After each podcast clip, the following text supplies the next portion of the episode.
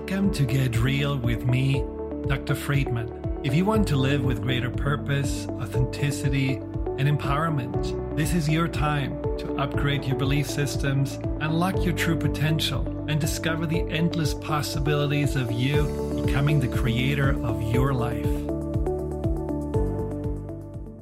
Thank you for tuning in to this episode of my podcast.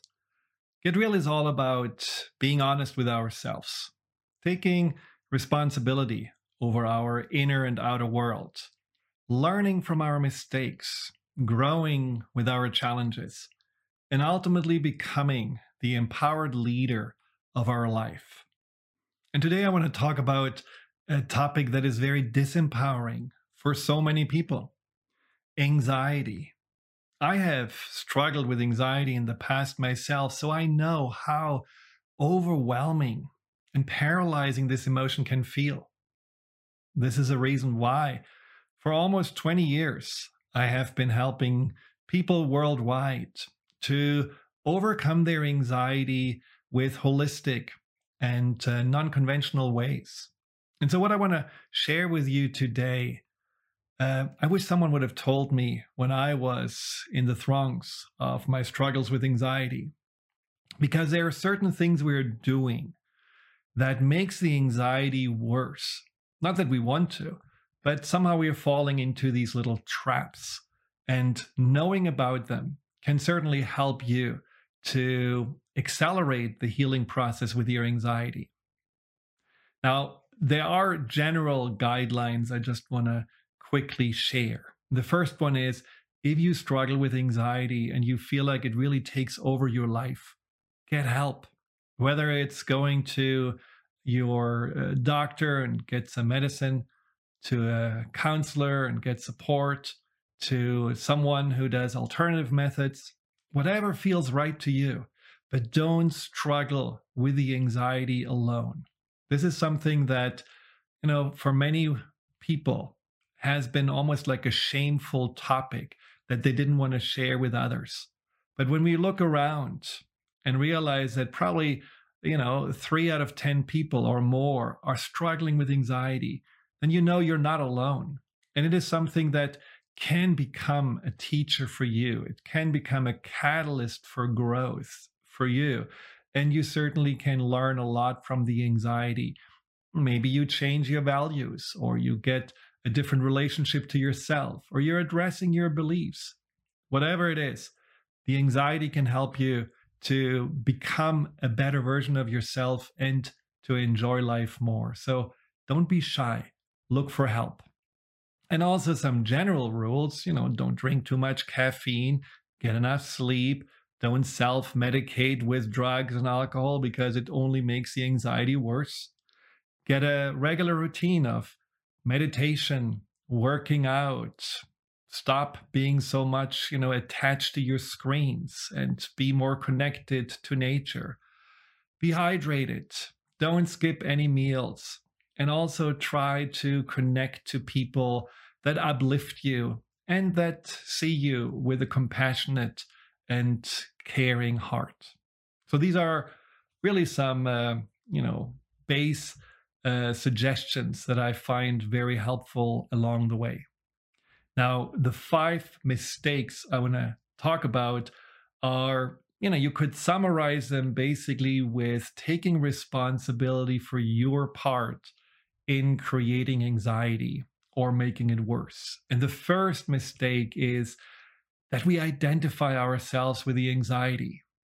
As soon as we are saying, I am anxious or I am a warrior, we are neglecting and uh, you know ignoring all these other aspects of ourselves that have nothing to do with anxiety.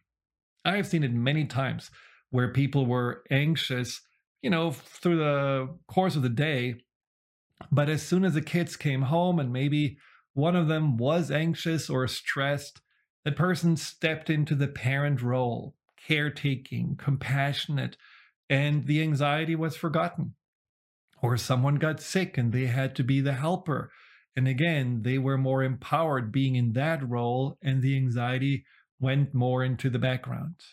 I have seen people that are only anxious in social settings and very competent and confident at work. We play many roles. Like a diamond, we have many different facets. So the idea that there is only anxiety is, of course, not true. But when we tell ourselves that we are the anxiety or the anxiety is us, we are limiting our awareness. We are changing how we are acting. We are hiding out often in a little comfort zone, and the world appears more and more scary.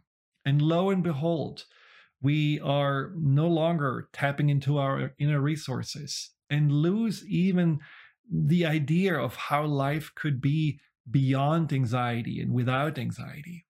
So, what I suggest for you is just to know you're always more than the anxiety, and you have always resources inside of you that can help you to address whatever causes the anxiety and to outgrow it and become ultimately, as I said before, a more empowered version of yourself. Now, the second uh, mistake we are making is the so called secondary anxiety that is when we are afraid of our own emotions. You know, let's say the anxiety starts at some point, you know, it attacks you. You just feel like, oh my God, what was that? And you don't really understand where it comes from. You don't really know exactly what it's trying to tell you. So you just feel all that intensity of the emotion. Maybe it happens a second or a third time. At some point, you will feel so you know, worried about having to deal with anxiety again, that awful feeling, that, you know, rush through your body, that uh, shortness of breath, whatever those symptoms are that you have been dealing with. And you will no longer think about what is it actually what caused the anxiety in the first place. All you think about is the symptom and how to avoid the symptom because it feels so bad. Now, the secondary anxiety basically makes you feel even more powerless because you are, you know, in some ways become an emotional hypochondriac because all you're focusing on is that, you know, will I get anxious again? Will I have a panic attack again?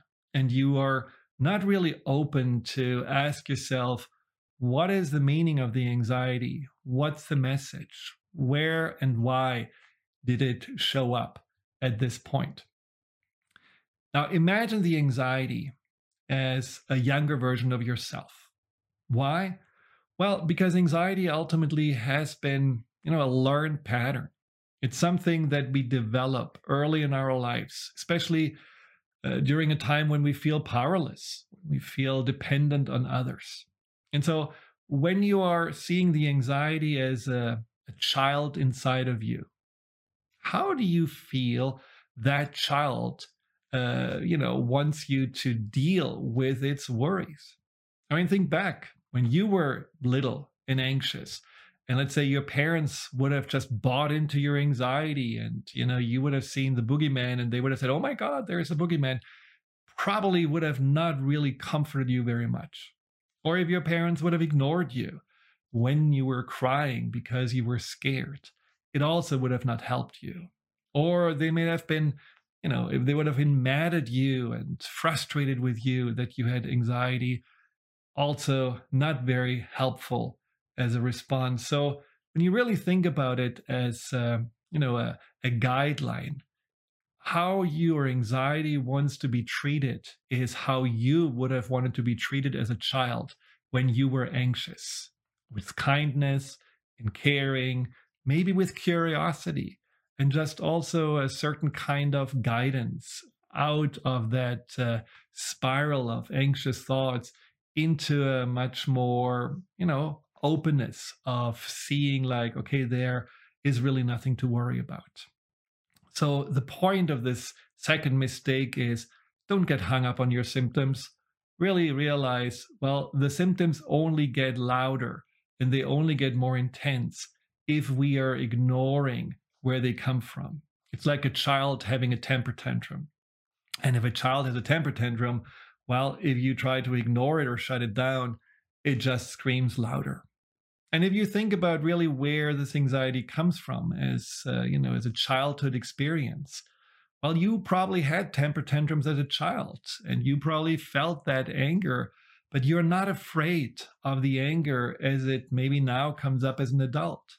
So if you feel anxious now and you're imagining, well, this is a pattern based on a belief or based on a, some uh, you know events in the past that made me anxious and so this is something that came back up don't be afraid of it just have an open mind and ultimately an open heart and try to understand what it actually means that the anxiety is showing up that doesn't mean you have to always dig deep into the past. Some people avoid that. Some people don't want that because they feel like, well, the past is the past. It's more about putting the pieces together. It's more about understanding how is that what I'm experiencing right now, triggering something that I have experienced in the past. How is that based on an old belief system? Whatever has been right now challenging me a belief system that may come from way back, like a belief system of not being safe in the world, or not being able to trust, or not being good enough. You may have not felt this for a long time, but then somehow in your adult time, something gets triggered. There are events where you feel all of a sudden, okay, this was again another betrayal, another disappointment, another failure. And all this anxiety response from your childhood is just coming back to the surface. When you know about it, when you realize that's what it is, then you can also work on changing those beliefs and healing these original wounds so that the anxiety doesn't get triggered anymore. Now, the third mistake that we are making often is similar to number two. It is checking on the anxiety all the time. You know, when I don't know, when you have pain, you know, let's say like you have somehow, uh, you know, like a, a toe that, uh, you know, something fell on and it really hurts and it throbs. If you focus only on that pain, well, it pretty much takes over your entire mind. And uh, even though 95% or more of your body are completely pain free, in your mind, that's all you have, which is pain. And that is something that we have to really change when it comes to anxiety this constantly measuring on what's my anxiety level is it high what happens because the more we focus on it the stronger it gets there has been this study about uh, pain and i feel anxiety is nothing but emotional pain coming from a wound that started in the past. But there have been a study about pain in burn victims and and those burn victims you know often even though they're maybe only 30% which is quite a lot uh, but it's not 100% of the body burned that pain can completely overtake everything and makes people feel depleted and hopeless. So they invented a video game SnowWorld it was called where people were playing that video game with these, you know, virtual 3D glasses and uh, basically completely immersed themselves in something outside of their experience of pain. Throwing snowballs, building snowmen, sledding, whatever. After 20 minutes of that, the pain level physiologically, but also, you know, really emotionally was significantly reduced because they stepped out of that vicious cycle of noticing the pain, being afraid of the pain, and then making it this way even worse. So that that grip of the pain was released. And, you know, they did this two times a day. And that uh, pain level continued to decrease, and people felt more and more relaxed and the healing became actually much more sped up because of it because they were more in the parasympathetic nervous system place rather in that stress sympathetic nervous system place. So when you are anxious try not to just get so hung up with your anxiety but really see that uh, you know sometimes it's important just to get immersed in something else there's always a time to try to understand the anxiety, to listen to what the thoughts are that bring up the anxiety or that are with the anxiety. There are processes that uh, I talk about in my work that help you then to redirect those thoughts and address those thoughts again with the idea that the anxiety comes more from that inner younger self that needs some help, that needs some guidance. But it doesn't have to be a 24 hour job. It can be something that you also feel like, okay, I'm setting this aside for later, but I'm really engaging in the world in different ways, paying attention to my body. This is what mindfulness is so great about. Getting my hands dirty in the garden, planting something. This is why nature can be such a healer. Listening to music, things that really can take your mind away from just looking always and, you know, trying to measure always what your anxiety is doing.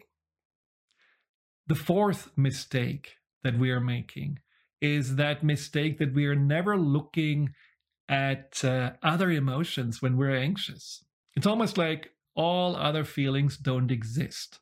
And similar to what I just said about, you know, pain and getting into other sensations, it's really important that we are getting into other emotions.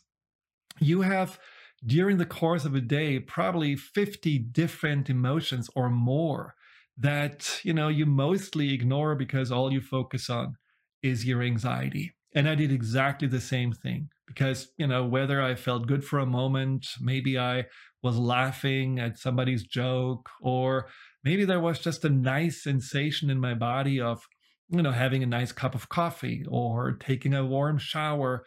All of those things were kind of deleted out of my awareness because my focus was solely on that anxiety. So, what I suggest you to do is to really pay attention to what else is going on in your mind, helping your mind to search for what feels good and not just search for what you ultimately want to avoid. And it's like driving in a car and always looking at that ditch that you don't want to end up in, but never really looking at this, you know, road that you actually want to be on. So try to give your mind the direction that you ultimately want. Anxiety is not a battle with anxiety. Anxiety is ultimately a healing and a coming back to yourself, becoming yourself. And for that, you want to think about what is beyond the anxiety. I often talk about breaking through anxiety. And if anxiety is like a wooden board and you know you want to break through this wooden board with a you know karate move well you want to not focus on the board you want to focus on what's beyond the board the space beyond it because if you focus on the board as you want to you know pound your way through it you get stuck in it. Something inside makes you you know feel like oh that's going to probably hurt. But if you focus on the space beyond it you have the velocity and the strength to go beyond it. And this is the same with focusing on what we want to feel. Now what is the opposite of anxiety? I think the opposite of anxiety is ultimately to feel trust. You know trusting in yourself trusting in life other people trusting in the universe. So when you are really having experiences where you feel like, well, my friend checked in, was really nice. This friend cared. I trust this friend. Doesn't that feel good? Or when you feel like, you know, I didn't have the energy really to go for a run, but I know it always feels better afterwards. So I stay committed to my well being.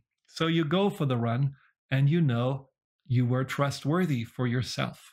And maybe there were these nice little, you know, synergies happening throughout the day where you had a little moment of distraction, but then someone told you really a nice story that you completely forgot for a moment any of your problems and you had a good laugh.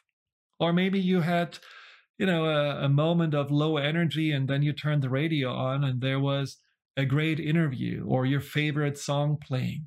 And you could say, well, hmm, maybe the universe has been showing up for me.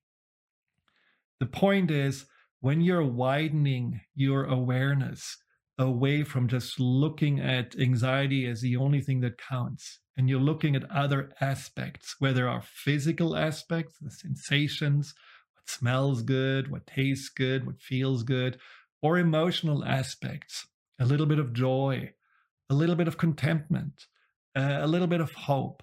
All of those things can really help also the anxiety to not feel so overpowering and for you to realize, well, on that keyboard of my emotions, I can actually become pretty good and in creating the melody that works for me and not just staying always in that, you know, dark, somber tone of anxiety.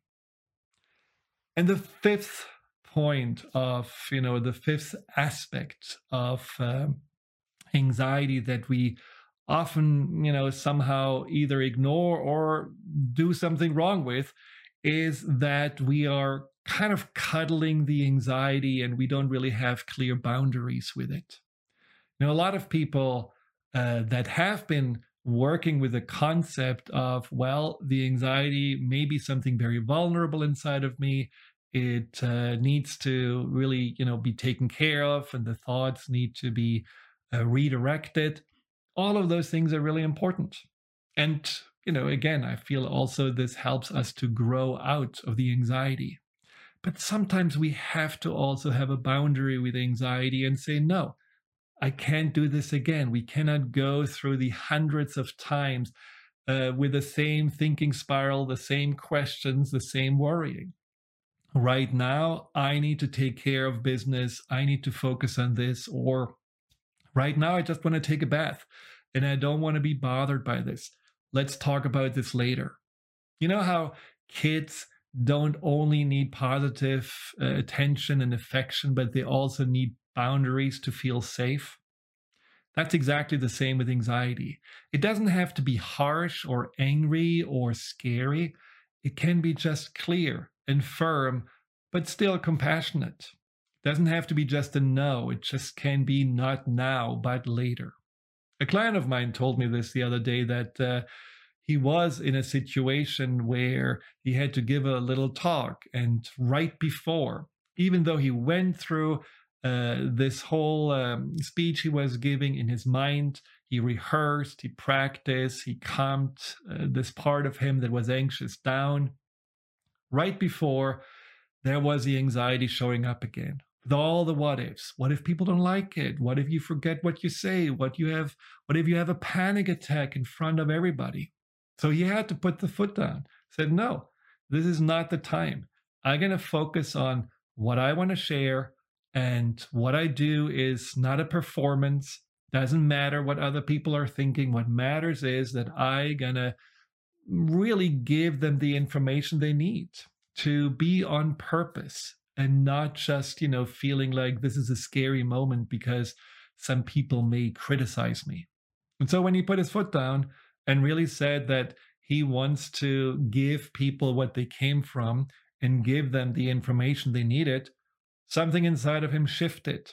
And he was right back on that focus of really doing what he came to do, which was ultimately, uh, you know, just giving people some additional uh, knowledge about a topic that they were interested in.